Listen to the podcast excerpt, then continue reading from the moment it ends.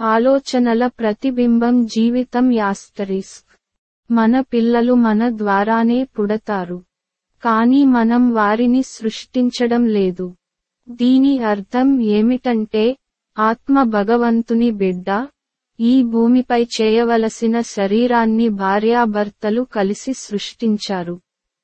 ఆ పిల్లలకు మనం సంరక్షకులుగా ఉండాలే కానీ యజమానిగా ఉండలేము.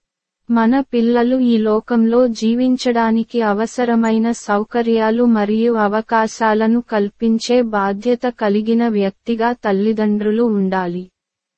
వాళ్ళు నా బిడ్డలంటే నా బానిస అని అర్థం కాదు. ఈ అవగాహన వస్తే జీవితం బాగుంటుంది.